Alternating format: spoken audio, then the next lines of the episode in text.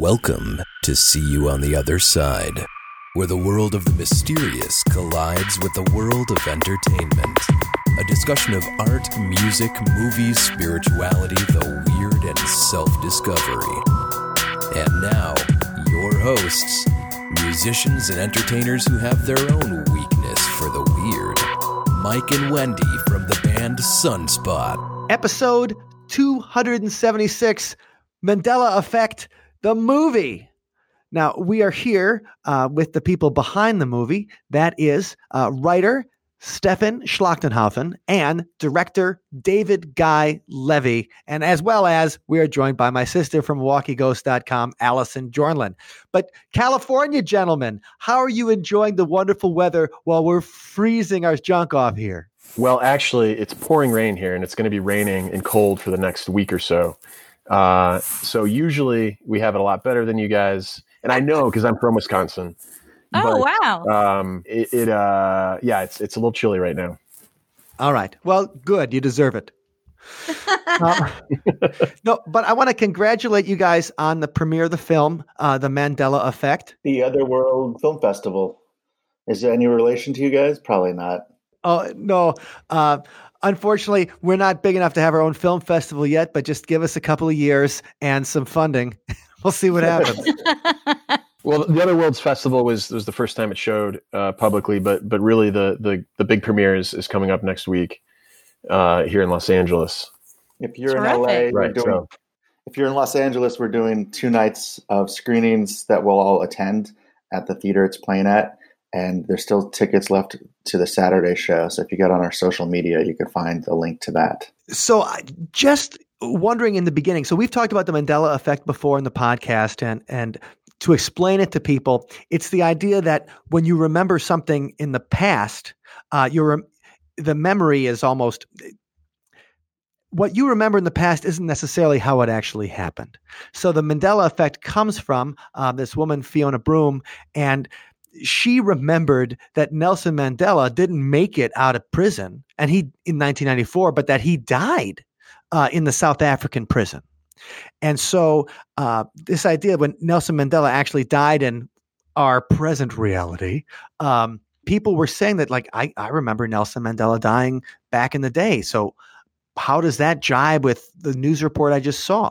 Yeah, she was in a, she was like at a conference, and there's like a lot of people around her when he passed passed away in, you know, the, at the, the more updated version of reality, you know, the, the, the one we all know now.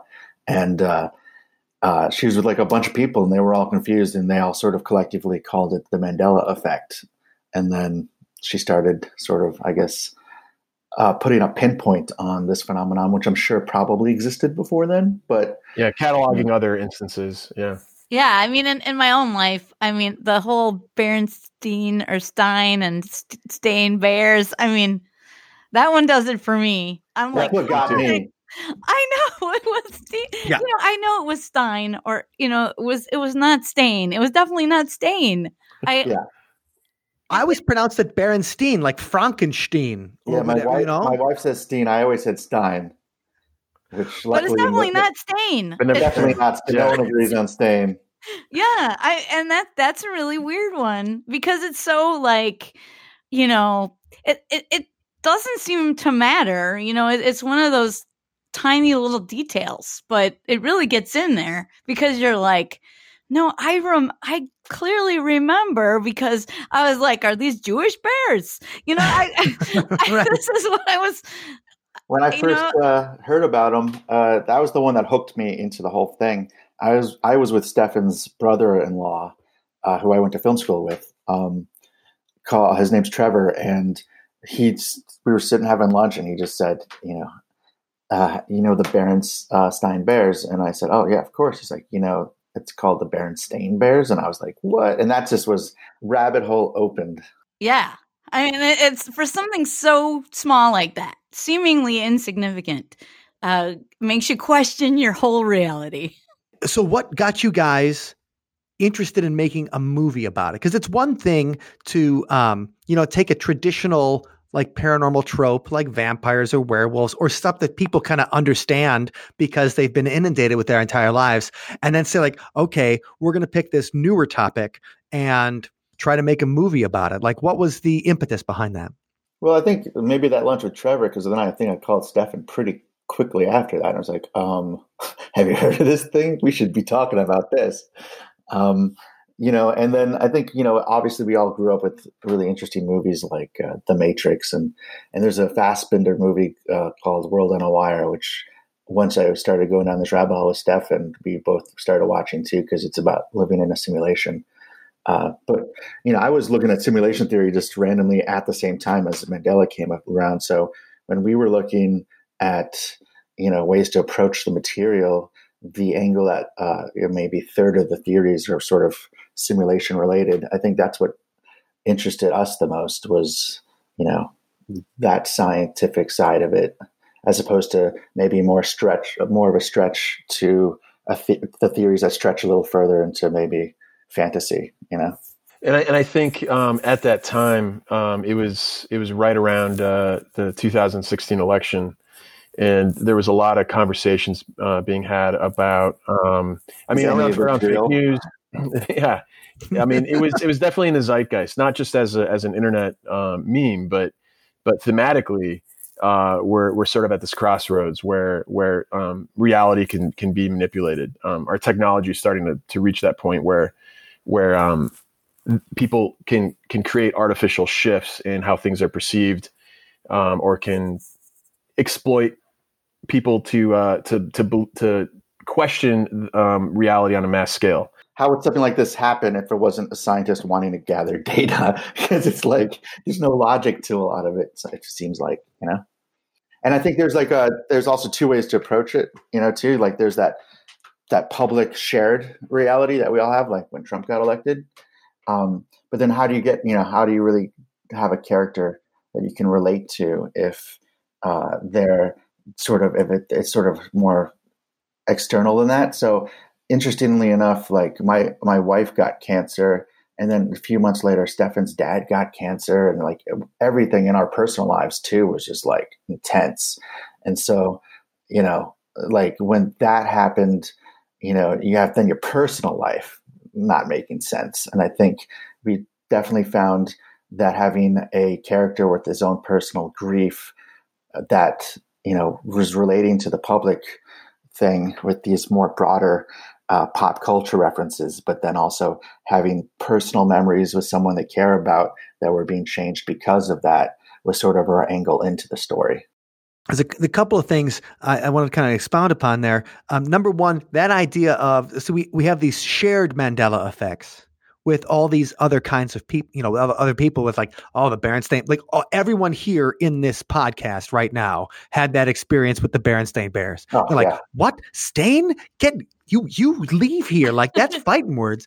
And, um, and then, um, there's personal things. Like you were saying, that the way we remember things ourselves, like especially the painful stuff. And, and that's kind of, you know, the emotional hook of uh, the film is around a, a father who has a, a, a very great loss happen to him. And then when all these different things in reality start shifting around him, it's the idea of, can he regain what he's lost? And I think that's a, that's a very powerful hook, because it takes something silly like the Berenstain Bears, or we can go on some of the Easter eggs that you guys put in the movie of all, like you guys hit almost all of the ones out there of the shared Mandela effects that people have experienced. And even like, if not in your face, definitely subtly, there's some stuff that if you go, oh wait, they did do that. Yeah. Right. I mean, we, we wanted to, we wanted to pay homage to all those that people have, um, have an attachment to. Uh, but we knew that that wouldn't sustain a movie onto itself. And then we also decided early on, we didn't want this to be like a, like a spy thriller. So, you know, we kind of pulled everything back to a smaller story about this family, um, and then, then applied the sort of these bigger ideas to that, that sort of tragic uh, story. And um, because it can be on, on a huge level, you know, when you were talking about reality shifts, I just, I just saw a deep fake made by M I T this week. Uh, and it was Richard Nixon saying that the uh, astronauts on the moon had to be left behind because of, uh, you know, And, and so it was this idea of like they they created a deep fake of Richard Nixon, you know, saying that Buzz Aldrin and Neil Armstrong didn't make it home from the moon. And it looks awesome. I mean, it look aw- I mean, it looks awesome. It looks like a nineteen late nineteen sixties video news video. And it sounds like Richard Nixon, and it looks like Richard Nixon saying it. And you're just saying, they're going, well, now that I've seen, I mean, this is the kind of stuff that can get into people's memories for the rest of their life. Yeah. And so the Mandela effect does suggest something that I guess I hadn't thought of on a, on a deeper level, but, um, you know, people using shifts in reality to kind of emotionally manipulate humans and votes and opinion and all those kind of things that um, can have a big effect on our regular reality. So I think it's interesting that you used the two thousand sixteen election as a kind of a, like a point of what that's made you was inspiration for the film, because when something so unexpected happens, like Donald Trump becoming, like the guy from The Apprentice becoming the president of the United States, something, you know, wherever you are politically, it, I mean, it doesn't matter. Nobody saw that coming. Not even yeah. Donald Trump. Donald Not Trump even his supporters that saw that coming. Yeah. I've got to say, as a paranormal researcher, I mean, that's the one thing I've got to cite, which if there's anything that's ever happened to me, that's the one thing where the, the silver lining is that it really makes me believe in the paranormal. I'm like, if that can happen, anything can happen. That's right. Set your set your mind to it, kids. Anybody can do it. And but, but but using that idea, though, because that, okay, if reality can be so affected, then the Mandela effect might have far more reaching um, implications than just having it be something silly like, Luke, I am your father kind of thing. And which, you know, you guys got that s- scene in the movie. Did you have to like, did you have to beg George Lucas, like go to the Star Wars ranch and like fall to your knees and be like, George, please let us use some, how do you get Star Wars footage in a real movie? I was like, George. George, come on, George. No, um, we were very careful with how we presented these different things in the movie so that they would be legally covered by fair use law. And so we worked with specialized attorneys in fair use law who then, you know, uh, will uh, make sure that you fall under it. And there was moments when we wrote stuff or shot stuff where they said, this doesn't work anymore. You have to rethink how you present this um, uh, so that it does fall under fair use law. And then they, they write you in a letter. And since they're sort of established long-term people in the industry, an insurance company will, will give you the insurance you need to release your movie. And so if they do have a problem with it, it won't cost you anything to talk about it in court. So that's sort okay. of... How a lot of people behind like, the scenes. I yeah, find that like fascinating. From Tomorrow was that Disney movie a few years ago where the people like shot the whole movie at Disneyland. Like the same lawyers did that, and Super Size Me and Room two thirty-seven was all fair use, and that's all the same attorney, like Michael Donaldson, who just does this. Uh, and so yeah, we used him, and okay, thank, thankfully I was the film thinking- has that bigger feeling of connecting with the world we were all sharing together. You know, but it was it was critical that the, that those. pieces were part of the, the public discourse. We couldn't, there's no way you just pull any, yeah. any moment from Star Wars.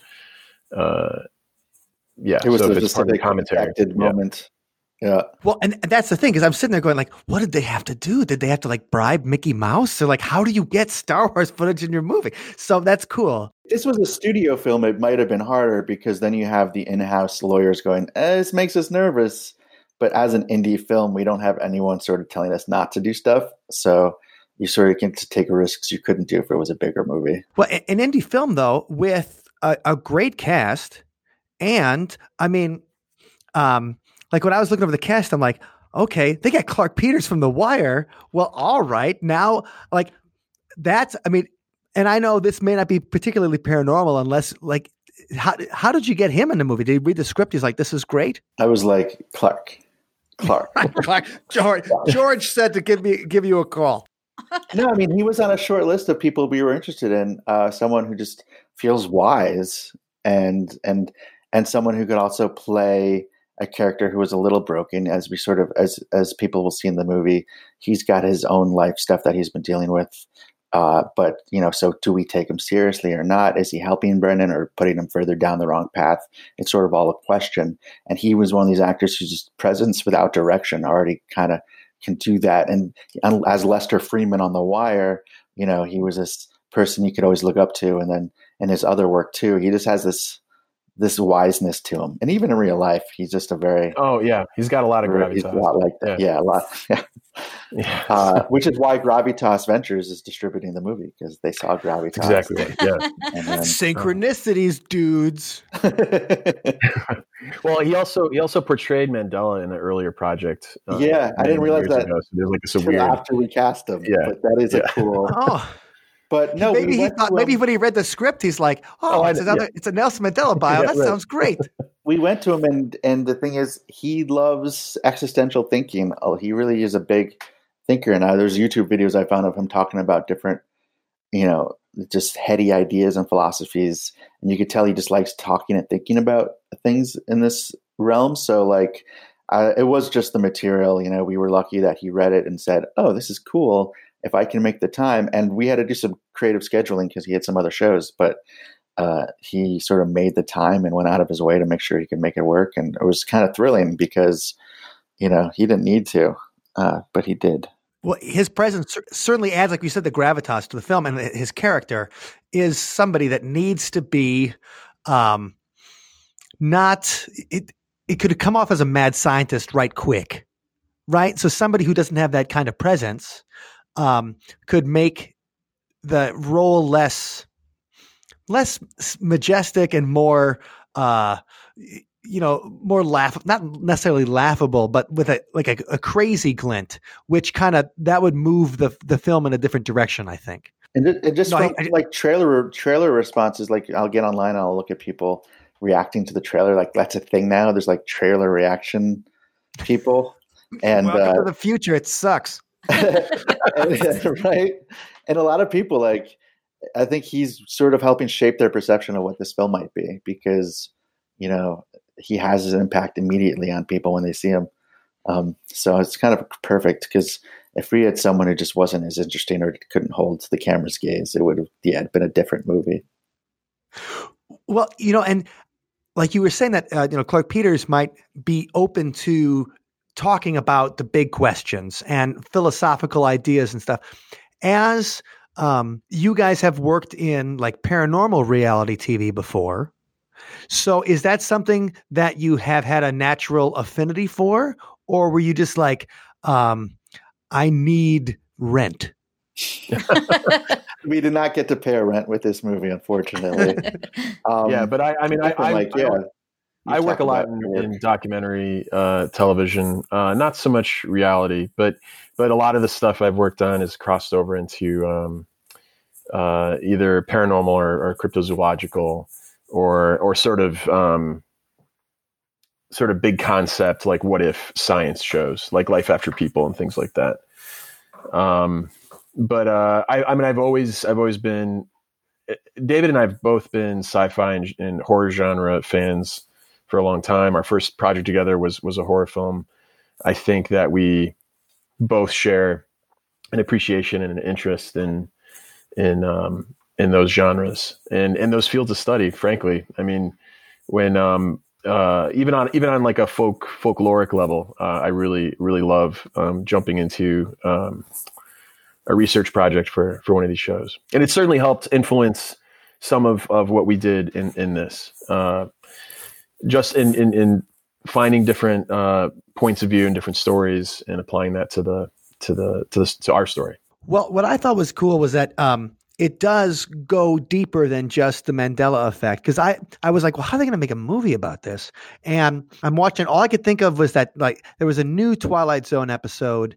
Um, if you remember, like in the nineteen eighties, they did a Twilight Zone, and a lot of cool, cool directors did, like Wes Craven did episodes, Toby, Toby Hooper did episodes, and they had a, a specific new Twilight Zone that was about a guy who was uh, like specifically, he was really like particular about language, you know, and so he was very snobby about his language.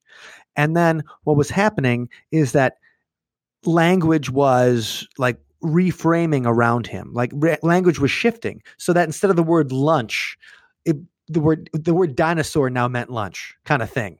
And so in the end of it, he has to relearn language from his daughter, who's just learning how to read and speak. And then he's got to relearn how to read and everything. Um, and that's his comeuppance for being such a word snob. Or I mean, the writer must have had a horrible English teacher or something like that, that he wanted to take revenge on um, for that particular episode. And so that's what I was kind of thinking. I was like, oh, the Mandela Effect movie is going to be like this Twilight Zone movie, but for an hour and a half. Um, but then you guys took it into the uh, a completely different, like, paranormal idea, and the idea of the the life as a simulation. You before you mentioned The Matrix.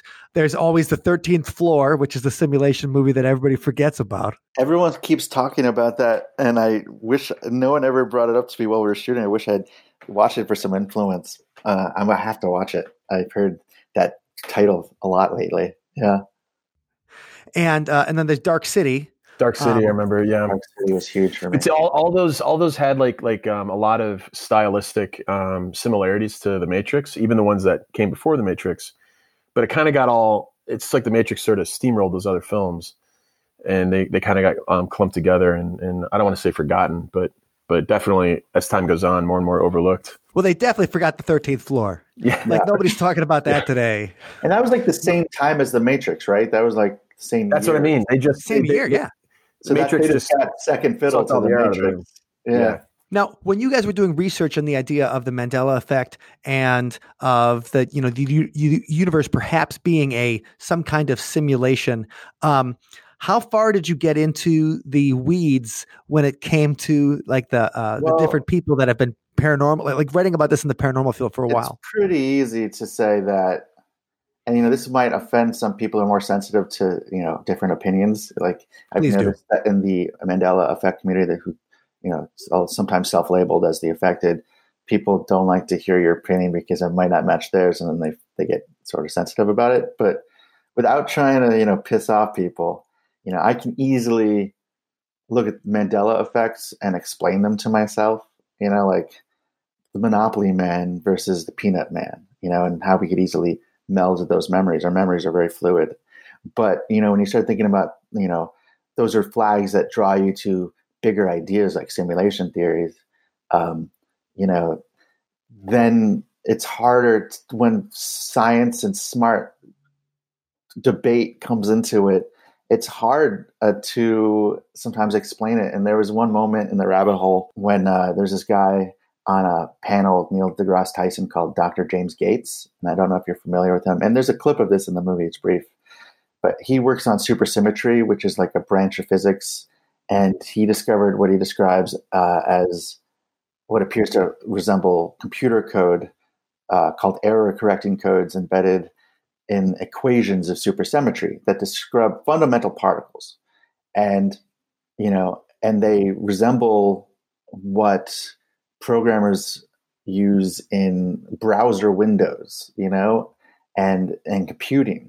And the fact that the building blocks of life resemble the building blocks of computing is just something that makes the emoji with the head exploding, you know, the most used one I use now, because it's just like, you know, how do you then turn that off and, and, and, and try to be like, oh, well, that's just, you know, you just right. you really start to go like, oh, there's really something to this. And then when you think about the mathematical likelihoods of it being a simulation being so exponentially greater than it not, you know, like if you look at Nick Bosthrom's work and, and his hypothesis on simulation theory, it's so much more likely that we are that, you know, however, you know, I still feel heartburn and I still like hurt myself and I feel very physical and alive, but, and, and that's how I try to keep myself from going insane. But, you know, when you look at these ideas, it's hard to argue them. And a lot of people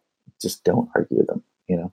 So Dave, Dave got really deep into the weeds, Mike, to answer your question. uh, I, I, right, I was, I was like, always... Wow. I was always, yeah, I mean, I, I think we always wanted to um, uh, re- remember uh, that that we still would have an audience that might be watching this and, and uh, being introduced to some of these ideas for the first time.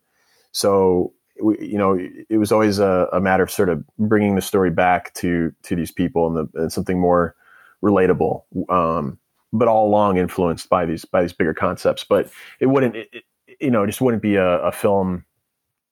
You couldn't sustain it with with just presenting one idea after another. It had to be this emotional journey. It's sort of like the film is now a gateway to people to finish the movie and then go look into stuff. You know, like we've we've shown you little breadcrumbs. Now go go down your own little rabbit hole. Talk about it with your friends and family after watching it. But you know, these ideas are out there, and now you maybe might be aware that that's a way to kill some time. So, so you're really thinking of it as a way to, you know, motivate people to actually look into the phenomenon phenomenon for themselves. Sure. I mean, uh, yeah, I think so. I think the idea has always been like, you know, even if they like the movie or don't, I think the thing we're hoping to get out of it is a conversation. That it's not a movie that's forgotten. Like I go see movies and I forgot it by the time I get home and it doesn't pop into my head again. But, you know, like this movie or not, I think when you get home, it's going to pop into your head and you're going to have more questions and you're going to want to spend some time exploring those ideas. Well, and, uh, you, you know, as we're talking about exploring big picture ideas, you know, breaking that down, there's the emotional element, which, you know, drives a narrative is, you know, often is going to be something that happens um, to someone and then they, that's what kind of sets it off. And of course, this movie has its, the, the, what happens to the main character that kind of sets him off. But when you guys are trying to explain big ideas to non-technical viewers, did you find yourself in the creation process or the writing and the rewriting process, like going through going, okay, too nerdy, too weird, too out, you know, but there's certain things that you had in the original drafts of the script that you're like, hold on, this part puts the audience to sleep. Um, is there, was there anything in particular in trying to express those big picture ideas that you had to go back and like rewrite um, to kind of simplify them? Well, there were like concepts that we thought worked with the material and we maybe tried to see ways to get them in there. Uh, and then we're just like, you know, it's not necessary. This is just fat uh, that we don't need. Uh, yeah, so, yeah like, sometimes it wasn't in the writing process. You'd, you'd, you'd realize it on set. You'd, you'd hear the actors say a certain line and it's like, this isn't really needed. We, we understand, you know, we don't, we don't want to have to spell everything out. So sometimes just, just seeing it, the, the subtext in the performance might, might bring something out. Like quantum entanglement and Schrodinger's cat were big things for sort of just the ideas behind how, you know, the universe might work in my head too. And then I was, you know, you look at the material and you're like, yeah, but that doesn't help the story we're telling. So, you know, maybe you just get a frame of a Schrodinger cat on this computer, but that's all you get into the movie. And right. Which is obviously when you're getting into the, um, because quantum physics is always such a, people use that as like a word for God now, you know, they'll be like, well, obviously this is true. Cause you know, quantum physics. And you're like, hold on. I mean, that's a, that's the ultimate, you know, Deus ex machina or whatever. Right. Like, well, that's the shorthand. Einstein believed it. So that's it. Spooky action at a distance. Movie's over, pal. It's great for sci-fi films. I'll tell you. It explains yeah, right. a lot. Um, And so, you know, one thing I'm interested, though, is that, as you said, you guys always had an affinity for supernatural and horror. And now you're coming in to create a fictional narrative based on a modern uh, paranormal topic. Have you guys ever had a paranormal experience? Had, did you guys have something in general that you're like, well, I've seen something weird? Dave, you want to go? You have no, something? I was going to say you go. I have to think about it. you you order your dinner first. The menu. Uh, you know, um, I, I I haven't, per, you know, I, I haven't had a a uh, an easily identifiable paranormal experience. Uh, though I will say, um, many times in my childhood, growing up in the in the woods of north central Wisconsin. Um, there are times where there's just a, uh, especially at night, uh, especially crossing from our bunkhouse to my grandparents' um, house uh, late at night, where there's there's a there, there's some sort of presence, uh, something, and I don't know if it's just just the environment and just just your imagination, but but um, I have had that feeling of of being watched and feeling vulnerable. In a in a place that is secluded or remote. That was just me, buddy. That was oh, yeah. Okay. Then I feel a lot better now. But yeah, so so I, I'm I'm open-minded to it, and I, I love talking to people that um, that have had those experiences. And um, you know, there's there's almost this hope that we discover something uh, tangible, or that I can experience something tangible. Um, but uh, that's yeah, probably why of- we look at this genre. You know, it's because like like we want that.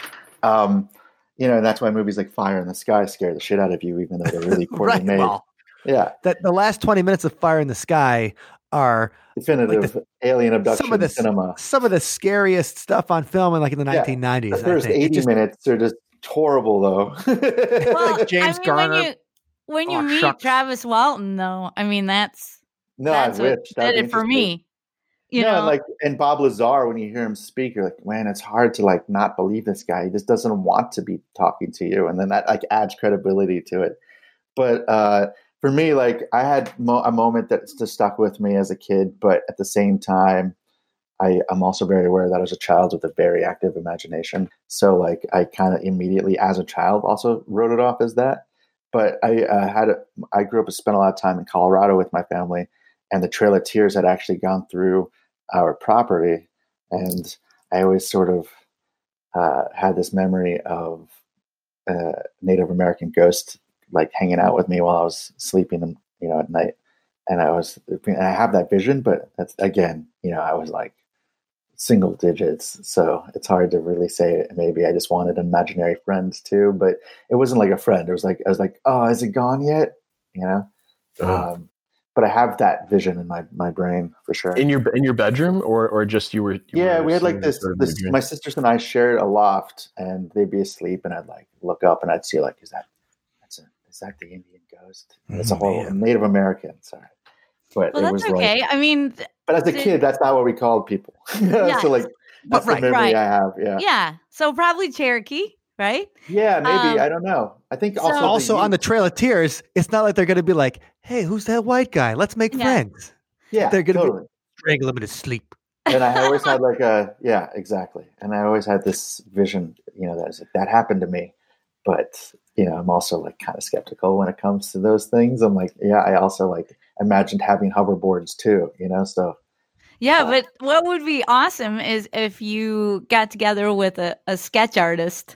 And um, to see what you recall, yeah. and then I you draw know, maybe... my uncle. I was like, well... oh, that's, that's Uncle uh, Uncle Steve. Well, well, that's weird. Watching me. Well, at least you'd know then, or match it up with you know pictures of the time, um, and see if it uh, if it looks like it could be a Cherokee person. There might be details in there that that you couldn't have known that that's, might that's surprise cool. you. Yeah, that is so, cool. Just an idea, you know, because I, I'm a person who, you know, has investigated the paranormal for about twenty years now.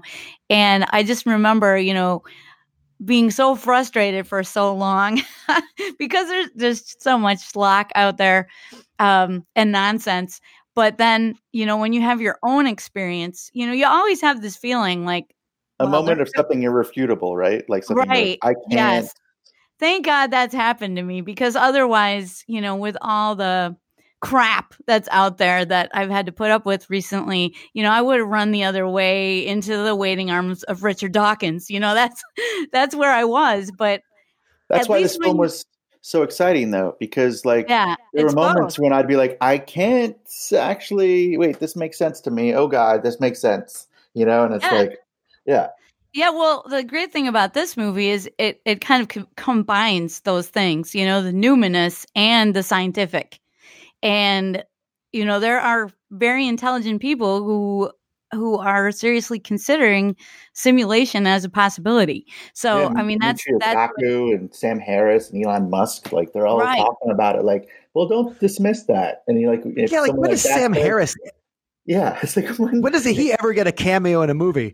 You're like, you're like, hey, I'm like, I was looking at like when I was writing down notes, I think I put Sam Harris with an exclamation mark. Yeah. I, I put I put the Pirate Bay with an exclamation mark too, because that's, of course, like he's looking for something that he can't find, you know, and so he's like, well, I'm just going to go to the Pirate Bay. Like, that's what everybody does, you know. Um, you can relate to the movie that through the Pirate Bay. Right, right, complete. Well, it's it's those little things, and like, oh, there. I mean, there's an Art Bell quote in there, you know. There's. Is a call, and then like I'm like, is that Art's voice, or is that like some like just talking like Art? But it, it's it's those kind of things that like they like the story is um, powerful in its own way as someone dealing with loss, and I think we all, all have that kind of feeling where there's things in our past that we wish were different, mm-hmm. and the Mandela or, effect, or there will be, or, the, or, or we'll there's going to be for we'll all. all be there. Yes. And it's that idea that, you know, um, I I wish that things were different. And um, to some people, now they're seeing these little parts in their life that, oh, things were different than how I remembered them. And then how would we go then about kind of figuring out a way to, to make things more like the better memory? Yeah, or or or it's the inverse. You you um you cherish a memory. You cherish the experience you had with, with somebody that you may have lost, and you don't want that messed with. You don't want, you're afraid of that changing or somebody changing it, that, that precious memory. So it's, it, it could kind of go both ways. I'd say precious memory. That sounds like, isn't it like a precious? You're thinking of Precious Moments. Okay. Yeah. Yeah. yeah precious right. Moments. No, that's no, okay. I'm about it's to go. Okay. You, you, you can be a man and say precious. I'm. Yeah. Okay. No, I just thought I was talking it. about the uh, the figurines or something from. No, uh, no, no. Yeah. That, well, we're pla- what we're planning on doing is like everybody on the podcast then gets a little engraved heart necklace. We didn't tell you about that. Oh. We get that at Precious Moments. um, no, but then I uh, like that idea though. The memories. You don't want to mess with, but they can be messed with, and also questioning them. You know, we've talked about that a lot on, on this show because we've talked about alien abduction experiences, and we've talked about uh, Doctor Elizabeth Loftus's experiments with memory.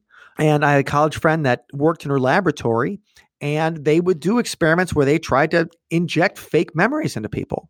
Like not inject like with a with a uh, syringe or whatever, or with pills like on the latest Watchmen, but they would try to, you know, subtly give people fake memories and then see if they would remember them themselves. And they found that just by suggestions um, or having a line in a diary or something, people would remember as, remember things from when they were a kid that never happened, that they could create fake memories in people. And to me, uh, like that fallibility of memory, and that memory is constantly changing, and that you are re-remember, you know, whether or not we actually live in a simulation, which we totally do, by the way. I agree. Um, uh, you know, whether or not we live in a simulation, it's the idea though that our mind is simulating memory because it's remembering. Uh, sometimes it's remembering how we remember it. You know. If that, if that makes sense, like instead of remembering the actual event, we have our memories of the event, and then our mind is recreating the event in our heads. It's not like a photograph, but it's like a like a sketch artist redoing it every single time. Yeah, it's well, our cachet, right? Yeah, it, yeah, it, absolutely. Yeah. So what happens then when people watch your film and they they uh, have that moment of ennui, that existential crisis? What can you suggest? Are you guys ready for that kind of responsibility? Yes. What can you suggest to um up, to kind of moderate the ennui, or or to get yourself out of it? Or, you know, what do we do if we're living in a world of shifting sands? How can you even decide what you're going to have for breakfast? Well, you know, like it, one thing that I always that leads to like the also I, I never thought of it that way before, but like one thing I have thought about is like, well, why care anymore if it's all simulated, you know? And there's a scene in the movie where uh, Clark Peters is talking to Charlie. Uh, so the doctor is talking to Brendan, and he says, you know, like, do you remember the feeling you had when your daughter was born, the tears on your cheek when she died? Like, that you get to feel these things should be real enough. You know, like, it's like, all right, yes, but it could be fake, but it feels real, and that sort of all that matters. If it didn't feel real, then maybe you would have the questions of like, well, why do I care? You know, but if the illusion's working. So the authenticity comes from the quality of your emotional reactions. I think so.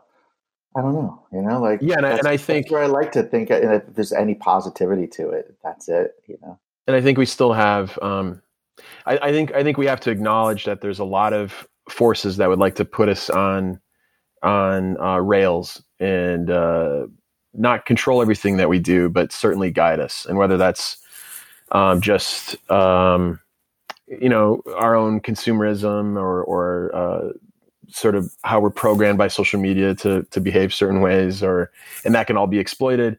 But we still have our own. Um, we can still we're still like self-governing beings. We still make choices. Uh, so it's it's making good decisions as you progress uh, through life, and and being aware that there are um, that there are others that that might want to guide you one way or the other, uh, and and and finding out. And learning about yourself, learning learning what you're susceptible to, and, and how you can respond as you as you as you're confronted with these these these choices, and and so yeah, so he, so the main character in this movie is not a robot. Um, he you know just because he might be in a simulation, he's but he, he still has his own uh, self self his own consciousness, his own his own self will. Yeah. So this really has. Could have social implications for people. You know, you're thinking that that. Uh, I, you know, I really liked what you said about that, that there are people out there that would control you or, you know, want your dollar or want, mm-hmm. some, want your vote or want something from you. Mm-hmm. And you have to be aware of to their very them. real presence in your lives yeah. and, yeah. you know, make your decision, make your decisions in life with that in mind, you know, that there are ulterior motives. Find out what those are, inform yourself, and then make decisions based on that. Well, it doesn't have to be, the ulterior motives don't have to be bad. Like, it's not like, it's not like Skeletor is behind everything. And he's like, right. No, right, right. Although at times, it feels, at times it feels like someone's thirteen-year-old son got into the lab and is just having fun. Of course. Like when you're playing a game, you're like, all right, I'm just going to jump out of this plane and see what happens to this character I'm playing. You know what I mean? Like, like oh, God, not today. I feel like that when I turn on T V, and now it's like you, you watch something and you're like, oh my God, Al My Balls from Idiocracy is real. Yeah. Like he's, playing, yeah, he's yeah. got the controller. Oh, yes. Yeah. He's got the right. controller he's like, and he's like, what are they going to do? yes. But yes. The, Idiocracy like has aged really well. Yeah. Well, it's Idiocracy. Well, it's horrifying. Idiocracy wasn't just a, it, it should be a history book. Um, or, you know, it's a, it's a, like a documentary. But the thing is, is that I like what you said there, though, that we do have our free will. The character, it's a, in his expression of free will, instead of, I don't think this is a spoiler to say that instead of this, it's not like some kind of French New Wave cinema where the main character like sees this bigger reality and then just says, well, I have to accept it now, and just goes off in the corner and smokes cigarettes for another fifteen minutes. It's, you know, that the, the character, you know, is driven to agency by seeing the bigger reality. And I mean, I think that's a, the kind of message where you just said, yes, people are trying to influence our decisions. We're, I mean, you guys are trying to influence people's decisions about what to do. They want to, you want to go see the movie. We're trying, we're trying to influence people's decisions. We want to listen to a podcast or listen to the songs we write for the podcast, that whole kind of thing. And, um, and that's okay. It's just understand that people are trying to, not necessarily manipulate us, but they're trying to attract us, and know that I want to go towards the things that enrich and bring value to my life versus the things that just make me like me and the rest of the world stupider. Yeah. Take the power back, bro. Yeah. and, and, and so, and part of that and part, and part of what happens in the film is, is accepting some of the bad things that come with life. Uh, and, and for that character to, to, to grow, I think he had to accept the, the tragedy that that happened, um, the he, what he perceives as a simulation, try to give that thing he lost back uh, as as a way to stop him from from moving forward, and perhaps it's a look. Yeah, I mean, there's there's different ways to interpret it, but but yeah, it, it, it dovetails with the conversation. I think. Yeah. yeah, there's ways to interpret it for sure. Yeah, you know, I, I mentioned before the Deus Ex Machina, and there's not, you know, there isn't a point like I was expecting. More as narrative cheating, um, you know, uh, in the film, and that it was a really it was a real delight to not see that the narrative cheating, um, and the kind of the story makes sense from beginning to end, and I wasn't quite still, expecting that. Still leaving it a little confusing enough. like I, well, we kind of, I mean, we kind of wanted people yeah. to still do like scratch their head and and you know, but yeah, go on. I'm sorry. No, I was just saying. So as far as the film goes, it is narratively satisfying in that way that it's not something just magical happens at the end and be like, well, it's magic. Da da da da da da. Bye. Or it was all a dream. Right. So, um, no, we do encourage people to check out uh, Mandela Effect, the movie. Now, if you're not in Los Angeles and can make the premiere, like ninety-nine percent of the United States, how can you see this movie? Uh, how can we watch it? Well, let me tell you what the other cities are, uh, if I have them. Yeah. So if you are in Orlando, San Francisco, L A, Minneapolis, Boston, Philly, Cleveland, Houston, Denver, and Miami areas, uh, go to our oh, social. That covers a good portion. Yeah, they'll be in theaters, like one theater in each city for like a week. But honestly, uh, the easiest way, obviously, is just to order it on V O D. It'll be on every V O D service. So if you order movies from your cable provider or from like Apple T V or Amazon, it'll be there, Vudu, your video game machines, um, same day. So December sixth, it's coming out. And it's going to okay. It's going to be a tipping point. Is what everyone is something I'm seeing right. on the comments of everywhere is like this the, the, could be the tipping point. Like, I hope yes, not. Yes, everybody life imitates like, art. Where were you on December sixth? Yeah, I don't know. I apparently some movie I never heard of like shut down the simulation. No, but it's it's that kind of thing though. Um, movies with big ideas give you a chance to, you know, rethink that and also explore more in your own life. And so that's one of the reasons we encourage people to watch movies with big ideas so we can have conversations about them instead of just, um, I don't know, talking about who's going to win in a fight, Superman versus Iron Man. Well, they live in different universes though. Ah, but what if the simu- what if the simulation combined the universes and then Superman and Iron Man were in the same universe? Like we could talk about that all day, but it's movies like The Mandela Effect that let us think about uh, the bigger issues than just uh, who's got the better uh, titanium armor or whatnot. Right. So talk, we appreciate talk about that. the uh, uh, the eternal, the essential questions that we all grapple with in life. So that that's why we really enjoyed the movie. So grapple with your Xbox in order to The Mandela Effect. Meta. That's so meta. um, have you guys thought about like the next project or anything beyond that, and also maybe going back to the uh, real life paranormal topic? Well, well, oh, the well of ideas. You know, like yes, the well of, up, yeah. pulling up the was, bucket of putting, pulling up the, the, the body or the girl from the, the girl from the ring. No, no. Well, I know Stefan and I are always like drawn to just big ideas. Like, okay, here's the situation. What if? Uh, I don't know if we found that idea yet. We, we're we're doing a comic book that's being drawn right now that we wrote with a big idea. That's about uh, aliens. Um, but okay. That's all, all we'll say. It's going to be like another year of drawing because it's a very complex book. But uh, it's written and it's it's in production. Um, and then as far as film ideas and or T V ideas, I think we just we're still spitballing. You know, hopefully, hopefully we have something really interesting. I think we we had a lot of fun thinking about material in a way that you have to make it make sense with a big idea. And, and I think Would You Rather was like, you know, the, the feet in the shallow end. And this was more of us getting really your whole bodies in there. Yeah. Um, and I, and I think there's more, you know, we've talked off and on about going back to that. Well, uh, just as, as um, our world has progressed, uh, Would You Rather is still um, relevant. And there's, there's another, there's other stories to tell within that, that world. Okay. Um, You know, did anything happen on set in particular when you guys were working on The Mandela Effect? Did did the like did the actors or you guys have any Mandela effect on the set? Where... Is there a Mandela Effect curse?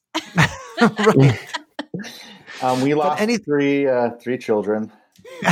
Right. We didn't say the actor the actress that plays the daughter. She was the fourth one. Yeah. the uh, I, I, don't, I don't have any big moment. Do you? Or synchronicities. No, those are I'll, good too. I'll just say we, we, we shot most we he's, shot a lot of the. He's sitting on the set of The Mandela Effect as we talk to him right now. Correct. That we shot it in my house. Um, oh wow! And uh, and so so watching it so after well the lit. fact has been uh, it's it's it's surreal to watch it in the film uh, to see this other family in place of yours, and uh, you know that's little, Mandela effect your family pictures still in, in different places than pictures. You remember them. Yeah, yeah. Um, so that that's sort of an ongoing Mandela effect. Every time I watch it, I'm like, oh god, this is kind of spooky. All right, cool. Yeah. All right. Well, we look forward to hearing about the next project, guys.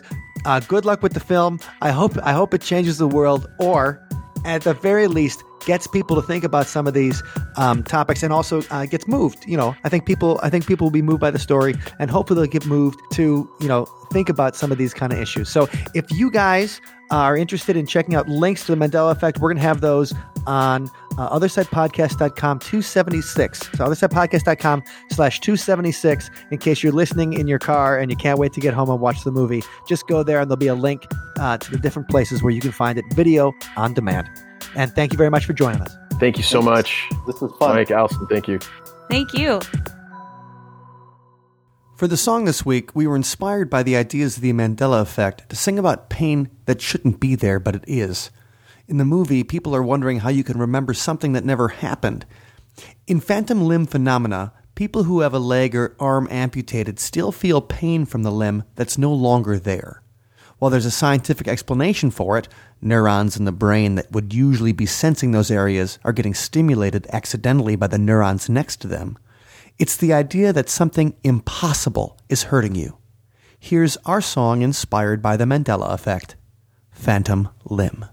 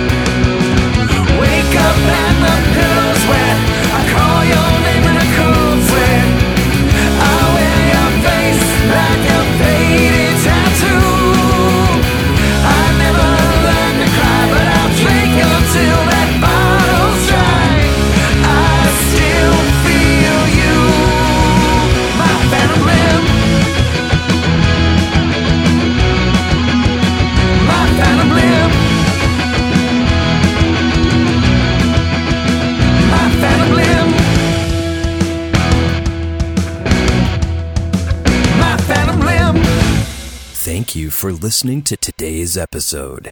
You can find us online at other side podcast dot com. Until next time, see you on the other side. The Mandela Effect. What a fascinating topic and such a great subject to make a movie about. Hi, this is Wendy. And I just want to thank Mike and Allison, as well as our guests, Stefan and David, for the stimulating conversation today. And if you're interested in learning more about the Mandela Effect, you might want to look back at an earlier episode we did on that topic. And that was episode one ninety-eight, titled The Mandela Effect, False Memories, or Parallel Universes. You can find that at othersidepodcast.com slash 198. We would love to hear any stories you might have about having a memory that didn't quite match reality. So if you have something to share like that, please send it to us either on Twitter at Otherside Talk or just email it to us at show at othersidepodcast.com. We love hearing from you. Finally, I'd like to express our gratitude to the Patreon members who kindly, generously, boldly, bravely contribute to our cause of paranormal education and research here at See You on the Other Side. Our Patreon member Ned gets a bonus hey hey because he's pledging at an executive producer level. And Ned, thank you so much for that. If you would like to join our community, there are a variety of levels, something for everyone. And you can find out all the information on that at othersidepodcast.com slash donate. Thank you for listening, and I hope you have an absolutely awesome week. George. George.